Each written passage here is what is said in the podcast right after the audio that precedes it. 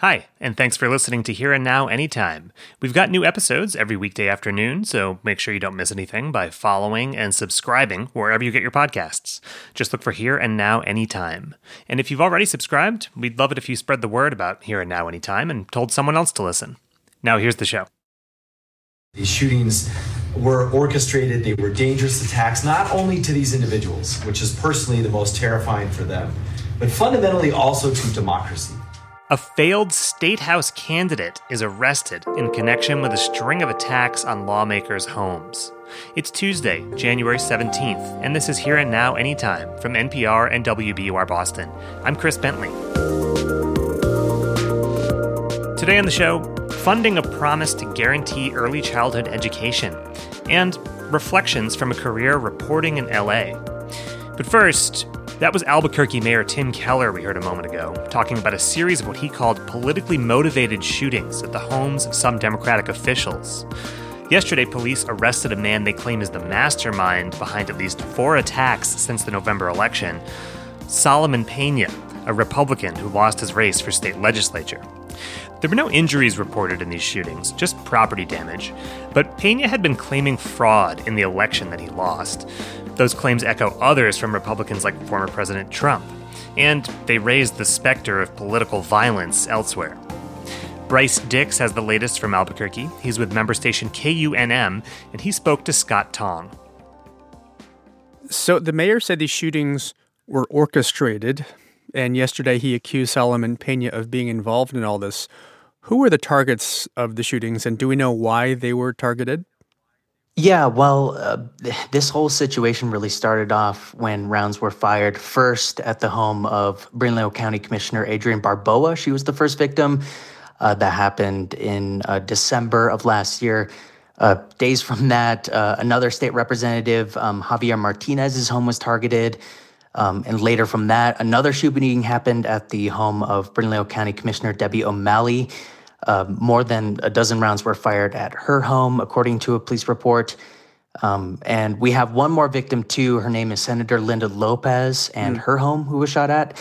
Um, she was shot at in the early hours of January 3rd, earlier this month. Um, and she actually told our station that she found a bullet hole above her bed and three more in her daughter's room, oh. which mm. had sheetrock and dust fall on her face from the bullet impacts. So mm. she uh, she told us that she was just downright angry, shocked, and and glad that no one was injured, as you said, yeah. by these drive-bys. And as far as authorities, uh, what did they say is the link to Pena, Solomon Pena? Well, as you as you mentioned, the suspect is Solomon Pena. Uh, he's a former New Mexico State legislative candidate for a district here in Albuquerque. Um, he ran back in November's election. He lost that race by about 3,600 or so votes. Uh, since then, he's been going around claiming the election was rigged here in the state and went even as far as to show up at some of the victims' homes, claiming he had documents proving this. Um, but who knows the true validity of those claims? Um, who knows? But uh, this morning, he's been booked in jail in connection with these shootings um, because of, uh, as of a couple minutes ago, apparently there was a confidential informant that was key to the investigation in identifying Pena as one of the uh, suspects. Yeah. And of course, the question so many of us are, are asking is what does this mean for our electoral system if a loser can allegedly resort to, to this violence. Is that conversation happening in Albuquerque? Well, th- this conversation actually has been going on a while. Um, this shows just a concerning rise of violence within and relating to our elections here in the U.S. Um, actually, disturbingly enough, I broke a story during the very, the very same election Pena lost that our Secretary of State's office was uh, conducting the election offsite for the very first time in New Mexico's history. Mm. So this could just be another page in the rising extremism we're seeing okay. in our political parties. Mm-hmm. That is KUNM's Bryce Dix joining us from Albuquerque. Bryce, thank you. Awesome. Thank you so much for having me. Coming up, legislative business in New Mexico continues despite the shootings. Last year, New Mexico became the first state to guarantee a right to early childhood education. And one of the first items of business in the new legislative session is implementing that law. After the break, Deepa Fernandes speaks with one of the women in charge of seeing that through.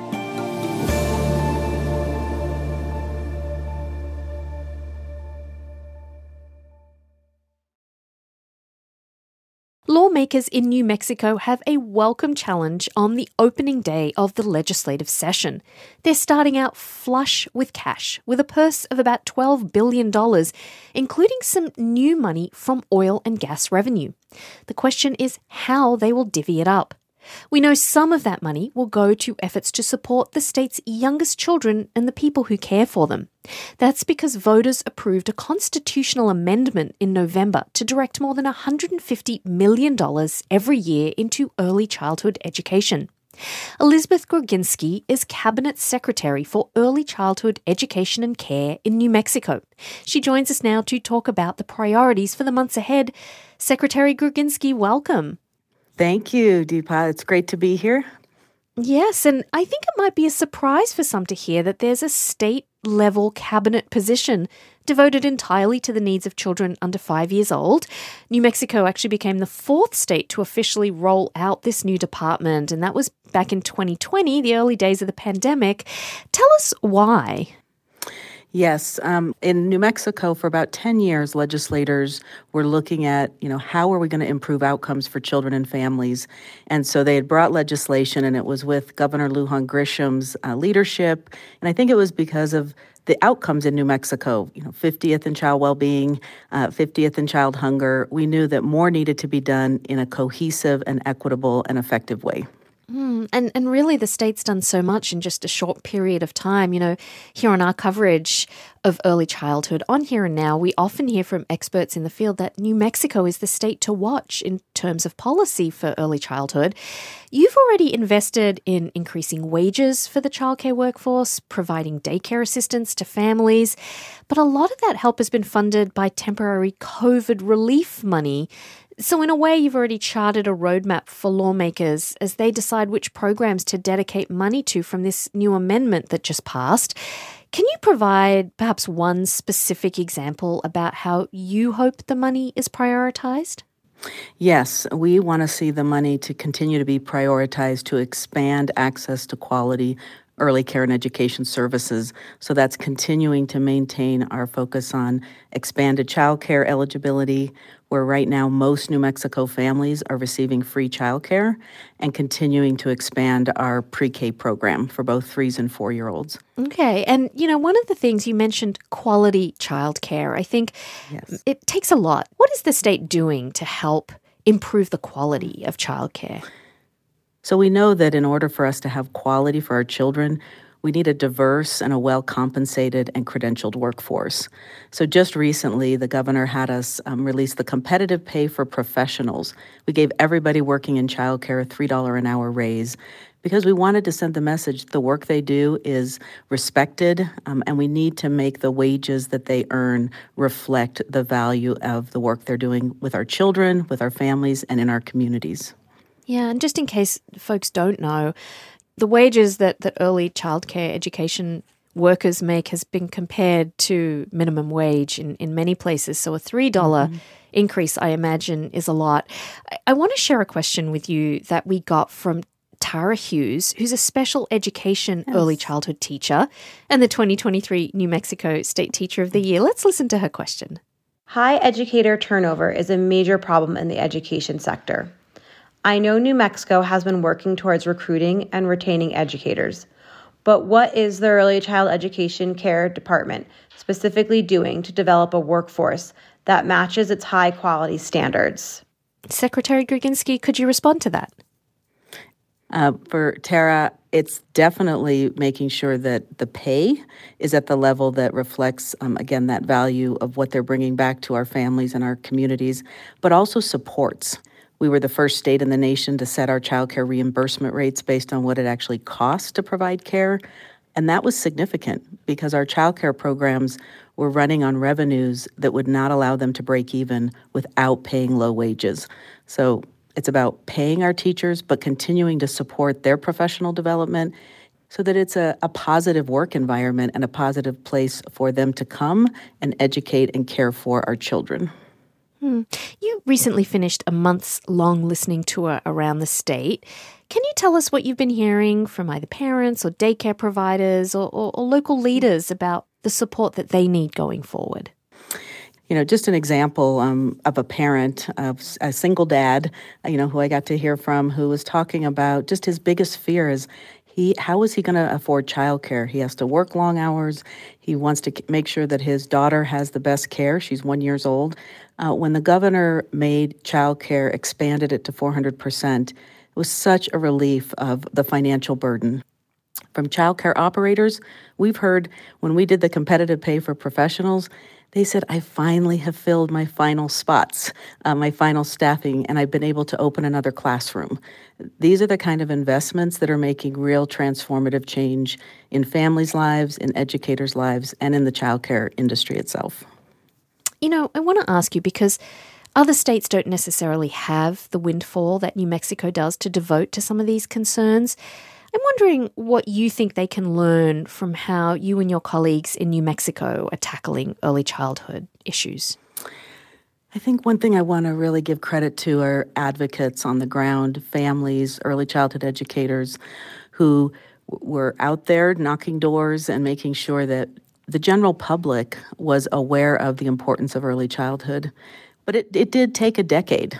Um, I think the vote of 70% of New Mexico voters saying yes to funding early childhood is speaks to the volume of those 10 years of work. So, you know, take the long road, uh, keep your eye on that prize, which means we need significant investments to fully fund our prenatal to five system in this country. Uh, it's going to take everything. It's going to take the so people the on work. the ground, getting families involved, getting teachers and educators and everybody talking about it, but making the financial plan for their future.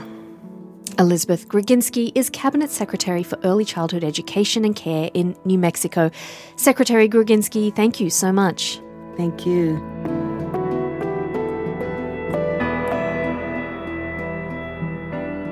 New Mexico's not the only state kicking off its legislative session with lots on the to do list. Head to hereandnow.org for more on what's going on in Alaska. This is going to be a tough budget year for the state. Alaska's budget is closely tied to the price of oil, which has been steadily dropping. And there are some big ticket priorities a badly needed increase to education funding, a redesign to the state pension plan. There's the perennial question of a permanent fund dividend, which is a check that Alaskans receive out of the state's oil wealth, and deciding how much money the state can afford to put into that. Coming up, Deepa's exit interview with a beloved local broadcaster in LA who just retired after 30 years covering Southern California. That's after the break.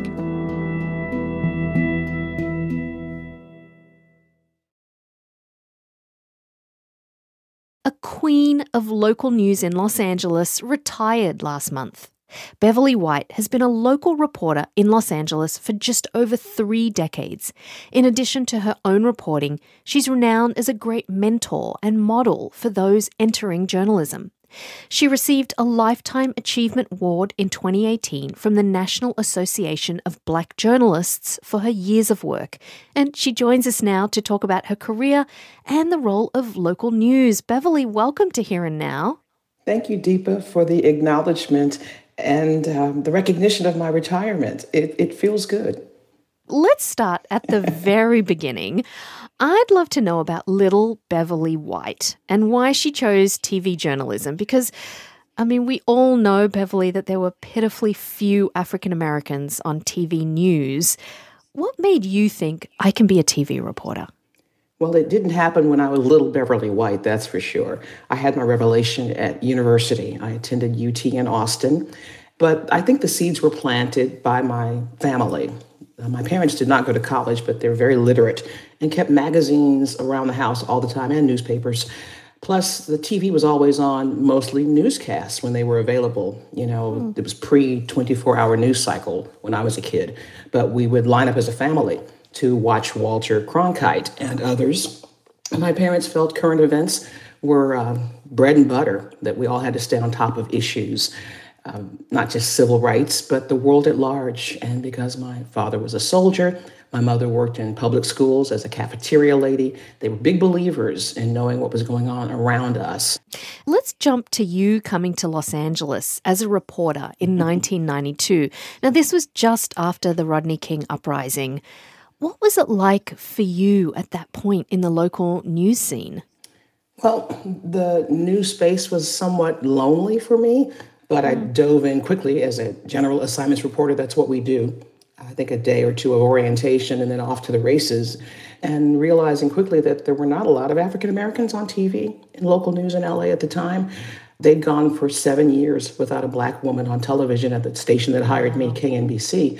So I feel like I, I jumped into a void and was promptly put to work, which I appreciated coming from Miami, with all the same issues I found upon arrival in LA race, culture, drugs, crime, weather. It's all here. And I've been fulfilled beyond my wildest dreams, chasing stories in the hmm. city of angels, where sometimes the devils also present themselves. And maybe let's talk about that a little bit because I feel like, especially, say, when we think about the Rodney King uprising, jump all the way forward to 2020 and the racial justice uprisings, there are certain media tropes or stereotypes about black people rising up or protesting. And I wonder how you felt sent out to cover some of these things. It was overwhelming because the protests had value and merit, and these voices wanted to be heard. Some were loud, some were subtle, but everybody upon arrival would see a TV crew like me and my photographer, for instance, and present themselves right away. Like, I've got a story to tell. You look like me. Help me put it out there. My sister. I would get that a lot. And the mm. embrace from the African American community and later the community at large, I think really informed my exploration of Southern California. But you're right, post Rodney King, I think inspired the bosses to bring me on board. They told me during the interview process, we don't have a lot of black folks in the streets. Maybe we can break through and do better, deeper journalism if we hire more folks who look like you and are willing to help us help LA get to know herself better. Hmm, a really pioneering moment. You know, Los Angeles um, has its sunny, glittery, glamorous Hollywood side. But then there's also the dose of reality the gritty streets, the LA noir, the families struggling just to make ends meet in very poorly resourced parts of town. You chose the night shift for your entire career in Los Angeles. Why? I've always believed that the better stories tend to happen after sundown. It's true, you do get crime and crazy folks, and uh, you mentioned noir, which really is a thing in Southern California. But I also find, you know, fewer bosses, more newscasts, and in my humble opinion, the potential for deeper, better stories. And some of those voices, Beverly, that you prioritized, and these are folks whose voices we don't really hear often, even now. Why did you really go after just the regular folks and make them be the expert on whatever you were talking to them about? I consider it a, great blessing and a calling, providing a platform for, like you described, the voices that aren't often heard. And these voices resonate with me because I'm not from a college educated background. I have a degree, but I'm the first in my family to do so. My, again, my dad was a soldier. My mother worked in the cafeterias at the public schools. So diversity is not just race and gender, it's also class and station. And I think I bring a different voice, not the only one, of the working class and you're you're known by most Angelenos, which is so remarkable. you know, I just want to ask you very quickly though. You, in your years, your three decades of reporting, must have seen the role of women change in TV news. Tell me about that. Oh, absolutely. I was hired by a female news director, a wonderful woman. So I hope I've inspired a few as she inspired me. But I've also had opportunities that weren't available to other women in previous generations. It's been told to me by my former coworkers in Miami, for instance. I went to cover a vigil, and after the community responded to the vigil, it was for a, a drug dealer, and he was beloved. And during the observance for um, his killing at the hands of police, it evolved into a riot. Uh, not a civil disturbance, just a straight up riot, a spontaneous act of violence across several city blocks. And when I returned to the newsroom, the women with whom I was working met me with a round of applause.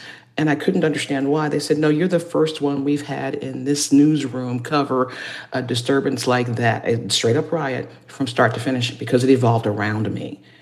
Typically, women were not assigned to those stories. And this really wasn't that long ago. We're talking maybe 1990. That was one of those scenarios where the ladies in the newsroom made it clear upon my return. They hadn't been allowed to do that. And once I did, it was a breakthrough for everybody. In recent days, I noticed just a, a good look around. I think as I was leaving the newsroom, all the f- women, the females in executive positions, running things, making important decisions, I, I'm delighted to be a witness to the change.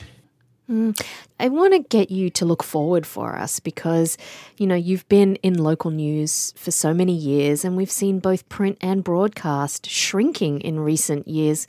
What do you see as the future of, of news journalism? Oh my, that is an ambitious question. I'll take a, a humble stab at it by saying I have great hope. Of course, the delivery systems are changing, but as long as we have not only dedicated journalists who have the training, the the, the chops, the experience, research, writing, and just staying up on events and not being afraid of our communities that we cover, I, I think that's a tremendous start. I think TV news and print journalism will always have a place, and I'm proud to have been a part of it for as long as it lasted for me, a total of 41 years to be exact. So, Los Angeles is sprawling. In many ways, its citizens don't have a shared identity you know, the five county region is as big as some countries. I wonder if you can tell us how you thought about covering the region when you're in a place where many people on one side of the freeway are unfamiliar with the communities just on the other side. How did you bridge that gap? Well, every day is different. I'd be lying if I say we achieved that lofty goal on a consistent basis, but the effort was always there. I think my willingness to introduce my community to other parts of the community came through in my coverage. I tried to make every single story as diverse as possible and voices, input on camera, obviously, from people you might not see otherwise. I'd make the extra step to try and include people who look like me and look like folks who aren't often on television because it's not just trauma and tragedy. We've got we've all got opinions about inflation and the economy and climate change given a chance, I try to get those voices in my stories all the time. And I think that gave me a passport to the five counties you mentioned. And that is great advice for all of us who do this on a daily basis to stay focused on as, as we keep making news. Beverly, good luck in your retirement. I hope you enjoy your time off. We've been talking with Beverly White, longtime NBC News reporter in Los Angeles, who's just retired. Thank you, Beverly. Thank you, Deepa. Stay safe. This show comes from the team behind Here and Now from NPR and WBUR Boston. There's always more to explore at hereandnow.org. We've got an update on tornado recovery in Selma, Alabama, and a conversation with an artist who went undercover as an arms dealer to get a glimpse of the surreal world inside weapons conventions. One of the things that fascinated her the swag at those arms conventions. Stress balls in the shape of bombs, grenades, tanks, soldiers. I have stress balls that are like a soldier head. Sweets with slogans. I've got sweets with the slogan Welcome to Hell, given away by the company Bofors, and condoms, free condoms that are given out with the slogan The Ultimate Protection. You can find that and a lot more at hereandnow.org. Today's stories were produced by Thomas Danielian, Ashley Locke, and Shirley Jihad. Our editors are Gabe Bullard, Todd Mundt, and Kat Welch. Technical direction from Max Liebman and Mike Moschetto. Theme music by Max, Mike, and me.